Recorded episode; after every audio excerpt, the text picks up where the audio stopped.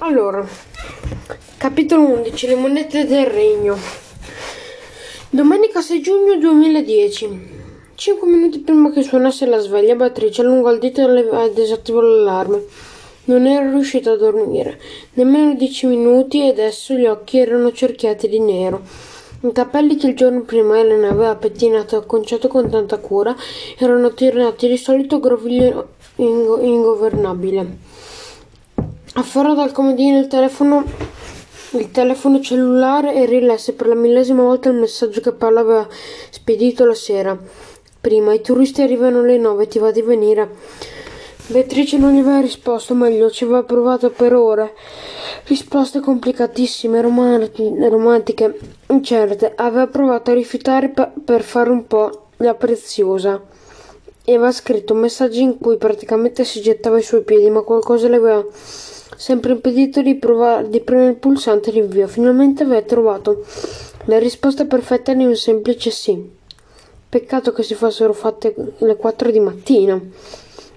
Beatrice si era girata e rigirata nel letto, adesso era pronta all'azione. Tolse da sotto il cuscino la trousse dei trucchi che le aveva prestato Elena. All'interno c'era un biglietto ri- ripiegato otto volte. Fitto di appunti. Prendi la matita Passa con delicatezza il contorno occhi e così via. La ragazza si rifugia nel bagno e segue con calma le istruzioni dell'amica, impiastricciandosi la faccia con il fard, ricorrendo al glitter e alle Jenner. Al mascara ed altre meraviglie che fino al pomeriggio precedente non aveva mai sentito no- nominare. Poi restò lì con il rossetto stretto in pugno, a fissare quella ragazza matura e affascinante che sbatteva le, unghi- le lunghissime ciglia. Certo, era davvero bella e Paolo non avrebbe potuto saper resistere al suo fascino. In realtà aveva già ceduto, a giudicare dal messaggio che le aveva spedito la sera prima. La mamma ripeteva sempre che per truccarsi Beatrice avrebbe dovuto aspettare almeno i 14 anni, che non bisognava avere fretta di crescere. Lei non aveva mai dato molta retta di mettersi l'ombretto, di mettersi l'ombretto, non era mai passato per la testa, ora però capiva qualcosa di più. Aveva visto l'effetto no- notevole su Paolo e sui suoi amici. Adesso si ritrova in bagno all'alba di domenica mattina pronta a uscire di casa conciata in quel modo. Devi scegliere, mormora se stessa. Lascia che Paolo si innamori della sorella finta di Beatrice oppure torna in te e rinuncia a lui. E... L'importante è sempre essere se stessi, sussurrò Beatrice. Sì, in tv la, la sua eroina aveva detto così. Paolo sedeva sul ciglio della strada all'ombra di un ulivo dal tronco ritorto. Indossava il gilet, il gilet di panno e il solito cappello da brigante. Beatrice iniziò la discesa, continuando a pedalare per acquistare velocità. Gli staccò le mani dal manubrio per sventolare in segno di saluto. I capelli le ondeggiavano dietro la testa, carezzati da un vento profumato di mare. Eccomi! gridò. Scusa il ritardo. Fermò la bici a pochi passi da lui.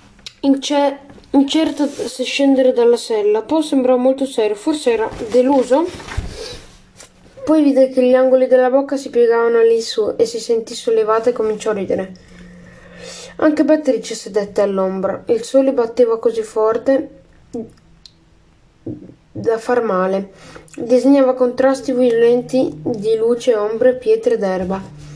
Sai, disse Paolo, sono contento che tu sia tornata quella di sempre, non come ieri. Cioè, mi sentivo ero un po' in imbarazzo. Beatrice sorrise. Perché per un po' di trucco? Intendiamoci, stavi. stavi, però. Oh, beh, scusami, non sono proprio. non so proprio come si fa. Lasciamo stare, ok? D'accordo. In effetti Beatrice c'era rimasta male per ieri, ma adesso si accorse che era facile ridere di quella sciocchezza. Figurati, ti sposa, sono io che a volte reagisco in modo un po' esagerato. Tu ed Elena siete nel gruppo, ok? Anche se siete femmine. Oh, molte grazie per essertene accorto. Paolo scosse la testa ed è stata una pessima idea. Elena sembra scocciata di fare la principessa e da ieri ce la sta mettendo tutta per diventare ministro di ogni cosa. E e tu? Posso rivelarti un segreto? Spara. Il fatto che siamo femmine o che voi siete maschi, in fondo non è così importante. Siamo amici. Elena è una ragazza in gamba. Dovresti essertene accorto. Già da un pezzo. Io non sono solo secchione, la secchione antipatica che alza la mano in classe. Paolo lasciò cadere a terra il filo d'erba e la guardò. Aveva occhi scuri, quasi neri, con una calda sfumatura nocciola. Sembrava che un lampo estivo fosse stato imprigionato nell'iride. Beh, sussurrò il ragazzo, io questo l'ho sempre saputo. E Beatrice rispose grazie. Don Ernesto era uno di quei preti di campagna massicci con gli avambracci muscolosi che sembravano scolpiti nella pietra e la pelle brunita di chi passa più tempo all'aria aperta che dentro una canonica. Quando entrò nonno Biagio il, parro- il parroco si stava spogliando dei parametri sacri. L'unico sopracciglio grigio che attraversava da un lato all'altro la fonte del prete si aggrottò severamente. Don Ernesto e nonno Biagio erano quasi coetanei. Erano nati a Pagliarano ai tempi della seconda guerra mondiale e avevano fatto le scuole elementari negli stessi anni. Subito dopo Biagio aveva iniziato a lavorare nelle campagne di Casa Vulian, mentre Ernesto era partito per il seminario ed era tornato in paese solo molto tempo più tardi. Da piccoli avevano giocato insieme, anche se ormai non si incontravano spesso. Ogni volta che si incrociavano negli occhi di entrambi sprizzavano la scintilla, la consapevolezza che loro due conoscevano il passato del paese che erano la memoria vivente. Il parroco finì di togliersi i parametri e li rispose con cura. Poi si voltò verso nonno Biagio. Qui dentro c'è puzza richiuso. Mi accompagni fuori volentieri.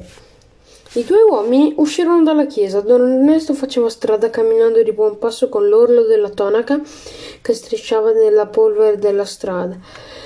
Attraversarono la piazza del paese e raggiunsero la canonica, una casetta di due piani che aveva urgente bisogno di essere sistemata. Protetto da un muro di mattoni grigi c'erano un orto e un giardinetto curato con un tavolo di pietra sistemato sotto le sofà sotto le fronde di un albero di pere. Il prete ritornò dopo qualche minuto reggendo due bicchieri di vetro con un'unica mano ca- callosa. Sempre in silenzio, nonno Biagio stappò la bottiglia di vino sul bordo scheggiato del tavolo, versò una dose abbondante a entrambi e per buona misura si accese una delle sue sigarette. Don Ernesto alzò il bicchiere verso di lui e beve un lungo sorso. È buono, disse. Nonno Biagio spense la sigaretta strizzandola con l'unghia del pollice. Mio nipote Paolo. Ah, sì, il regno dei ragazzi. Per poco il nonno non rovesciò il suo bicchiere per la sorpresa. Te ne ha parlato qualcuno in paese? Il parroco sogghignò. No, ma esiste internet. Il sito di tuo nipote è uno dei grandi successi della rete e mi aveva incuriosito. Il nonno tirò fuori dalla tasca un foglietto spigazzato era una fotocopia della lettera del brigante Giovanni.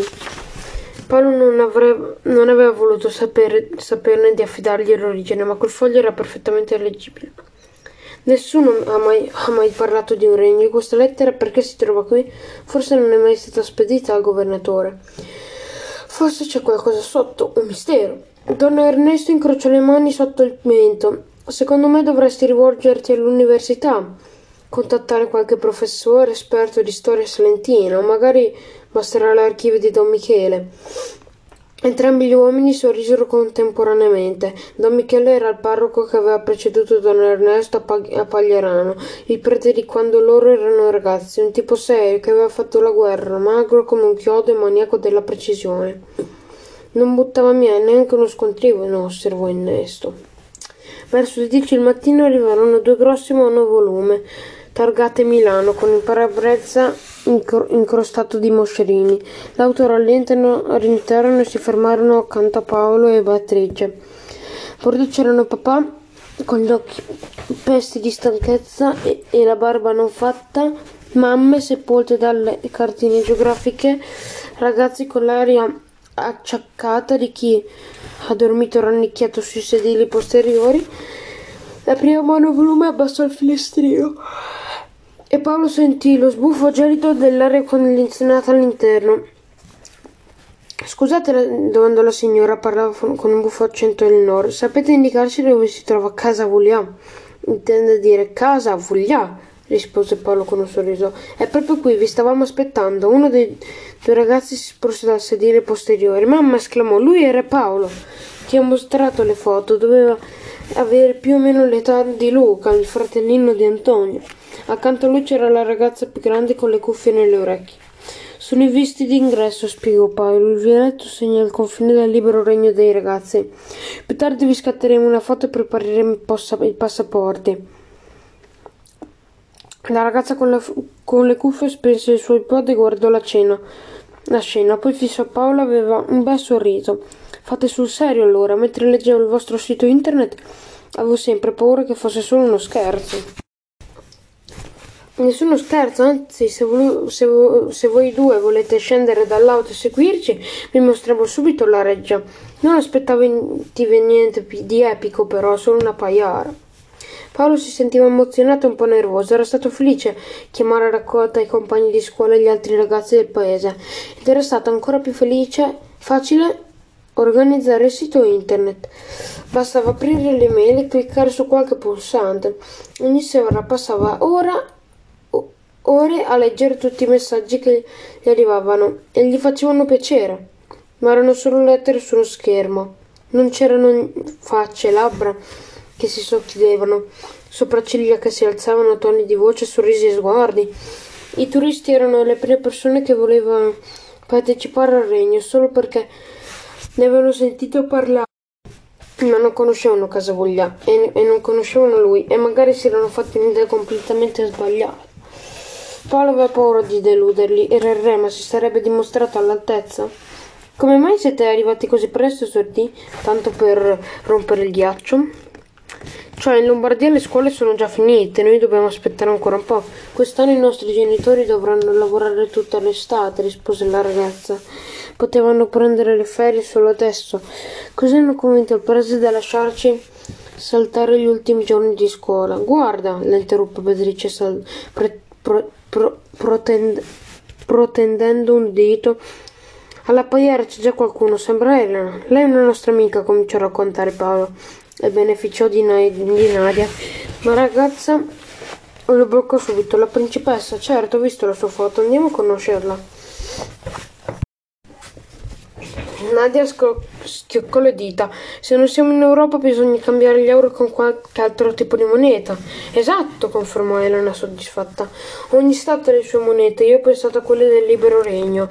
Cominciò a frugare nelle borse e ne tirò fuori una manciata di dischetti che distribuì in giro. Poi li osservò con attenzione, erano duri e leggeri, color grigio chiaro che occupavano quasi tutto il palmo della mano. Sul lato in rilievo c'era l'immagine stilizzata di una paiara e un albero d'olivo. Sull'altro c'era un cappello da brigante e la scritta tutto intorno Libero Regno dei Ragazzi 2010. Paolo era spigottito. Elena non sapeva che fosse. Elena non sapeva che fossi un artista. È davvero una moneta stupenda, commentò Beatrice. Come ci sei riuscita? La ragazza era sì e strinse nelle, nelle, spalle. In realtà ho fatto diversi tentativi. All'inizio volevo fondere del metallo, ma dopo qualche ricerca mi sono reso conto che era troppo to- complicato. Allora ho pensato di fare delle monete di cioccolata. Simone, il fratellino di Nadia, a quelle parole fece un sorriso a 40 denti, ma con questo caldo di cioccol- la cioccolata si scioglie subito, così ho deciso di provare con qualcosa di più semplice, argilla. Beatrice si grattò la punta del naso. Se non sbaglio bisogna cuocerla. Infatti ho scelto di usare la creta sintetica che si secca all'aria senza bisogno di calore. Speravo proprio che me lo chiedessi perché dobbiamo se- s- prepararne parecchie di monete. Poi potremo organizzare un banchetto in cambio davanti alla masseria. Ogni moneta avrà il valore di un euro.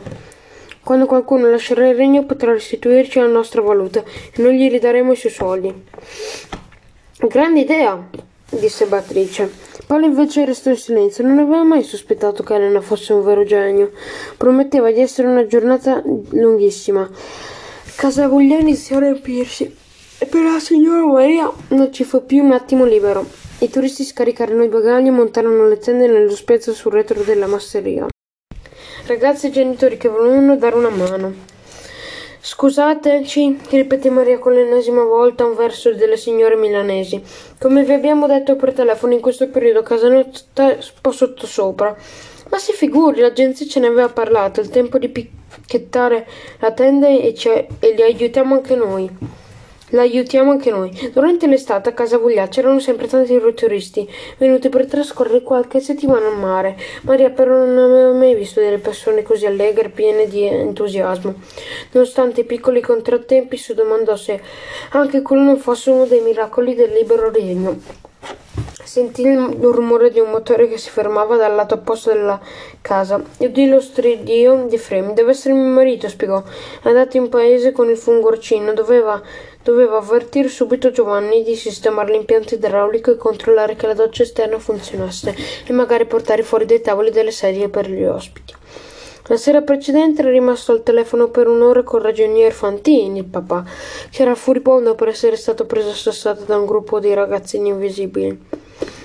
Quello sciocco come gli era saltato in mente di portare il geometra per fare le rilevazioni senza chiedere il permesso ai padroni di casa. Era un miracolo che nessuno gli avesse sparato una fucilata. Grazie mille, disse il sindaco, prendendo il bicchiere d'acqua che gli porgeva la signora Maria. Ne, be- ne beve un sorso, emette un grande sospiro di soddisfazione e accavallò le gambe cercando una posizione comoda sullo sgabello. Quando tornerà Giovanni? Più tardi, ma può dire a me se vuole. Ovvio che, la- che Pallamà non aveva nessuna intenzione di parlare con lei. Le donne erano le persone meno adatte del mondo trattare di affari. Già mi ha raccontato una strana storia, disse che Casa Voglia è un territorio indipendente, un regno e cose simili. Fantasie di ragazzi, però, certo, però queste fandonie hanno tirato numerose persone, persino dei turisti. Maria non disse niente, Leo Palamà restò immobile. Un po' perplesso, si era aspettato a quel punto che la donna era arrivata che la donna ribattesse preoccupata che sì. Certo, erano solo fantasie. La signora Maria avrebbe dovuto confermargli che Casa Vuglia non era uno stato separato e autonomo, quindi rientrava nel municipio di Pagliarano, di cui era il sindaco e il padrone assoluto. Invece quella donnetta non arretrava di un passo, lo guardava con aria di sfida. Parecchi turisti, continuò mano. L'agenzia dei fratelli Paradiso mi ha detto che a luglio verrà qui una ventina di famiglie da tutta Italia.